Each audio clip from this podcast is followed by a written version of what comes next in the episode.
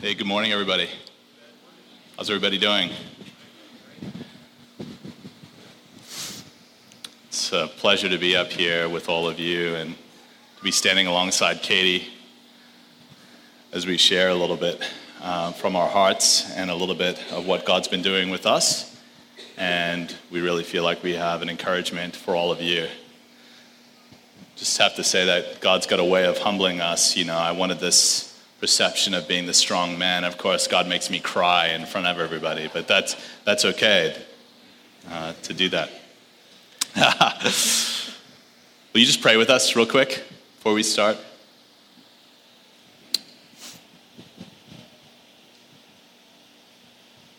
Heavenly Father, we're just so grateful to be here, to be in your presence, Lord Jesus. Lord, we just thank you that you are king over all, that you sit on the throne. Lord, that it's not about us, it's about the personhood of Jesus. It's about relationship with you, Lord Jesus. Would you speak through us as we encourage and exhort your body? In your name we pray. Amen.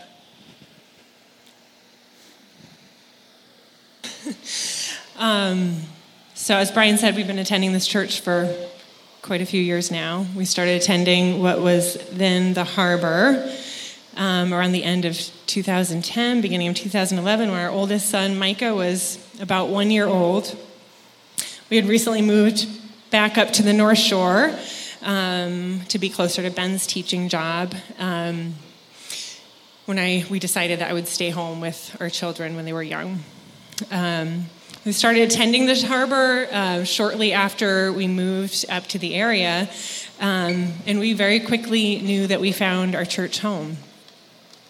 The first time we attended, um, the church was meeting at Emmanuel on Sunday nights, and we just have some sweet memories of, of running into some of you, running into Brian, and that was a surprise. Last seeing him at Gordon.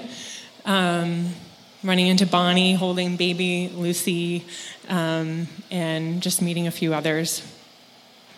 What we were struck by in this church was the authentic, authentic, ah, I can't talk, authenticity of people in their walk with Jesus, a commitment to walking together in community, people seeking after God with their whole hearts in worship, people praying for one another. We personally have experienced a lot of transformation walking alongside this body of believers the past 11 to 12 years, following Jesus together. It has been a church home that we are continually grateful for. So, as Brian mentioned, we've, uh, we've worn several different hats uh, as we've been here for the last 11 years. And um, whether it was children's ministry or worship or leading um, uh, life groups or being in a discipleship group, uh, we've really um, embraced all of those different roles. And, uh, you know, we didn't always feel called to all of those uh, things that we were doing. And it wasn't always um, easy or convenient. And sometimes uh, we didn't feel like we had this kind of incredible gifting, although my wife is very gifted. Uh, we, we didn't always feel that way. And we're certainly not perfect. But the thing that I'm so encouraged by is that God can use anybody. Do you agree with that? God can use anybody. Despite their circumstances. You know, I was just, when, when uh, Mark was sharing, I was thinking about our, our journey and our path and, and how God is just full of grace and mercy as we've walked our walk with Him in this relationship with Him. And oftentimes, it's not about how we see ourselves it's about how God sees us. Think about Gideon huddling in the wine press, right? And what happens? that angel comes and says, Gideon, you mighty man of valor. I don't think Gideon felt that way. But God saw him differently. Can you imagine Moses coming up for a job interview, stuttering? He'd murdered somebody. Not exactly your typical candidate, right? But what did he do? He stepped into what God had called him to do. Wasn't easy, but he did it in faith. What about Mary? Having a, having a child as a teenager, right? And birthing the one who would save the world. That wasn't easy either. But they responded to the call. Isn't that encouraging? This to me. The thing I want to encourage, and we want to encourage you, is this isn't just for Katie and I. This is for all of us. We've been empowered by the revelation of what Jesus has done for us on the cross. He died and he rose again. And it's the revelation of that story that has empowered us. That by grace, it's not by works, right? It's not by what we're doing, it's by grace that we've been saved, and it's by grace that we're standing up here and have been empowered by what Jesus did for us. That's the gospel. And that's what's so encouraging to us. God can use anybody, God can use all of us. So, what are we doing here? We're stepping out in faith. This is a faith journey. And we're stepping out in obedience because we feel like God has spoken to us. And it's out of that place um, that we're, we're stepping into this position of leadership. And because we're stepping out in faith and in obedience, we're trusting for transformation. That's what happens when you're in relationship with Jesus, right? We are trusting for personal transformation and for transformation of the body. Amen. So, regardless of the circumstances and the emotions that inevitably come with leadership, we've always rested in several truths. The first one being that Jesus is the head of the church. He's central to it all. I think Sean led off with that, and it's, it's so true. He is at the center of it all. And um, in Colossians 1 15 through 20, Katie, go ahead. Yeah, we kicked off the service with this. I just want to read it again. He is the image of the invisible God, the firstborn over all creation. For by him all things were created things in heaven and on earth, visible and invisible, whether thrones or powers or rulers or authorities. All things were created by him and for him. He is before all things, and in him all things hold together. And he is the head of the body, the church. He is the beginning and the firstborn from among the dead so that in everything he might have the supremacy. For God was pleased to have all his fullness dwell in him, and through him to reconcile to himself all things, whether things on earth or things in heaven, by making peace through his blood shed on the cross. It's great. We're here because of Jesus and because what he's done for us. And his charge is to keep him at the center. I was thinking about how um, about 18 years ago, I was going to ask Katie to marry me. And uh, we have the privilege of having my father in law, Jim, and his wife, Robin, here uh, to be with us. And, uh, and Jim may not look intimidating, but he is. And I remember I had to, I had to drive up to his office um, up in New Hampshire, and uh, I had everything lined up of what I was going to say. And, um, and I eventually asked him, and, you know, he, he asked me, you know, how many people are going to be in this relationship? And, and, and ultimately, I was thinking, well, Katie and I, right? And he said, no, there's three. And I thought, well, you live in New Hampshire, I live in Boston, you know, uh, uh, we'll see how that dynamic works. But you know what it was? It was the tenderness of a father for his daughter. And you know what he asked me? He said, I just want to make sure that you're going to keep Jesus at the center of your relationship. Keeping Christ at the center. That's what he wants. And isn't that the heart of the Father for all of us? That's what he wants. So Jesus is the head of the church. Go ahead. Um, so just want to remind us how do we stay connected to the head? We are the body, Jesus is the head, and we stay connected through prayer and worship. We're called to be a house of prayer. We need to abide in Christ in relationship with Him. So, Jesus is the head, we are the body. This is another truth we stand on. We are called to be one body. We all have a role to play, as Ben talked about earlier. We must remember that the body is connected to the head and the body is one. We follow Jesus individually in our personal lives, but in the Bible, there's a huge emphasis on the body of Christ working together, unity in the body, how believers are to care for one another, how we live out the gospel in community, how our gifts work together for the glory of God. I'm not going to read this, but just um, I know I'm sure a lot of you know the 1 Corinthians 12 passage talks about how we all have the same spirit. I just love that. We all have the same spirit living inside of us, but different gifts. And we all need each other, and we need each other's gifts. As I'm just looking around the room, I'm just amazed by all uh, the variety of gifts here and how and how they work together.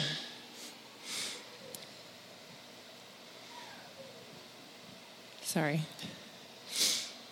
So, as we live in relationship with Jesus and exercise our gifts, the body is built up and God is glorified. So, it's not always easy. We don't always feel qualified walking out and what God's calling us to. It's not always glamorous. But when we offer ourselves and our gifts to God, we are transformed, all of us. The body is built up and God is glorified. So we talked about Jesus being the head, we talked about us being the body unified under the head. And just the third thing we want to quickly talk about is just what we're standing on in order to walk in the fullness of what God has for us as a church. Just three things that we need. Well, there's probably a lot more, but I think these are three big ones. Faith, prayer, and obedience. We have faith in what Jesus has done for us on the cross, faith that we are made right with God by Jesus' sacrifice, that he has overcome death, he has overcome sin, he is sitting at the right hand of God the Father, he is ruling and reigning, he is bringing peace to the world through the Holy Spirit. We have faith that he is leading the church and that the Holy Spirit is speaking to us and leading us as a body prayer. We got to stay connected to the Lord. It's so easy to be tempted to just do, to strategize, to go. We need to stay connected and follow what God is asking us to do. And finally, obedience. Romans 12, we want to be a living sacrifice. We want to submit ourselves, ourselves, we all, we all want to submit our lives to God because of what he has done for us, we are fully alive in him. We have everything that we need. And we want to offer our lives to him. Amen. So, as we are kind of wrapping things up here, just a couple of, of things. Katie and I are stepping into this leadership position, but this is all of us. This is the body of believers. This is the church community stepping into everything that God has for us together. And uh, we stand on the truths that we were just talking about. We, we want to keep Jesus at the center, always. Secondly, we all have a role to play in the body. All of us. All of us have a role to play. And lastly, we want to live in the fullness of what God has called us. And how do we do that? It's by abiding in Him, in relationship with Him, through faith and prayer and obedience. So, in addition to our current um, church staff, which are Matt and Kathy Newby, and Brian O'Cock, and Mark Gray, and John Neal, along with our other elder, Keith Crass, uh, we have um, worked to form a transition team that will come alongside us um, as the church and the leaders and, um, and pray with us and stand together and be these connection points um, for our, our church. And, um, and so, if those people could stand when I call your name, so just people can see, um, that would be awesome. So, we have uh, Ruth and Stephen Terabile there in the back. Thanks, Stephen. And then Jim and Bonnie Miriam, who unfortunately couldn't be here today, that had already planned to be away. Um, Allison Newman and Patrick Schumann are also going to be a part of our transition team. There they are in the back. Uh, Mark Gray is also going to be a part of our transition team. And Dale and Sandy Hokinson are also going to be a part of this transition team.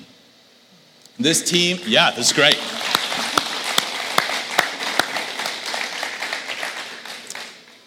This team, like all of us, is committed to serving um, during the interim period.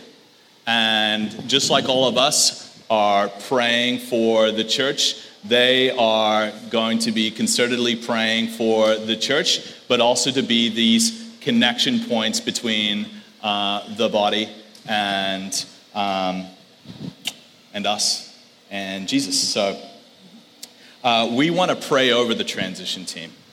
And so I know all of you just sat down, but could you actually stand up again? And, and I just want to invite the whole church, right? Um, you're, you're sitting around some of these people who are going to be help leading in this transition. And so I would love for you to join in prayer with us. You can extend a hand if you feel comfortable. Um, you can stand with them uh, if you'd like and pray over them. You can, you can move around if you would like. This is, we're not, we're not playing church here. This is, this is what we're doing. And, and so um, would you just agree with us as we take a minute to pray over this transition team?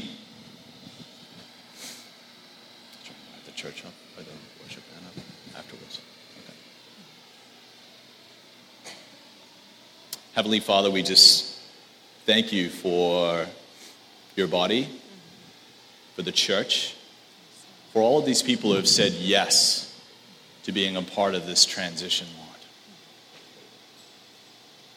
Lord, would you help us all to keep you at the center of everything that we do? Lord, would you just empower every one of these people with discernment and wisdom, with your presence as we navigate this transitional time, this interim time, Lord Jesus. Lord, thank you that your hand rests upon them. Lord, would you give them dreams and visions? Would you speak to them as we navigate through this transition, Lord? Empower them with your Holy Spirit. In your precious name we pray. Amen. We want to invite the band up, with the worship team up for, my wife told me, don't call it the band, it's the worship team. Sorry. So, the worship team, we'd love to have the worship team coming up just for a time of response. And we're going to sing one more song.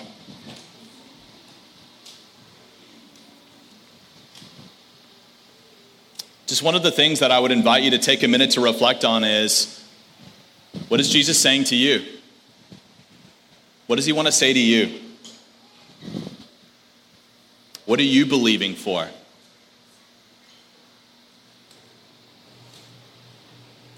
What are you believing for in your personal life? What are you believing for in Antioch Beverly? And what are you believing for in the church? Take a minute to think about that. Maybe you want to write in your journal. Maybe you want to just ask the Lord. And then Katie and the worship team are going to lead us in a song of response.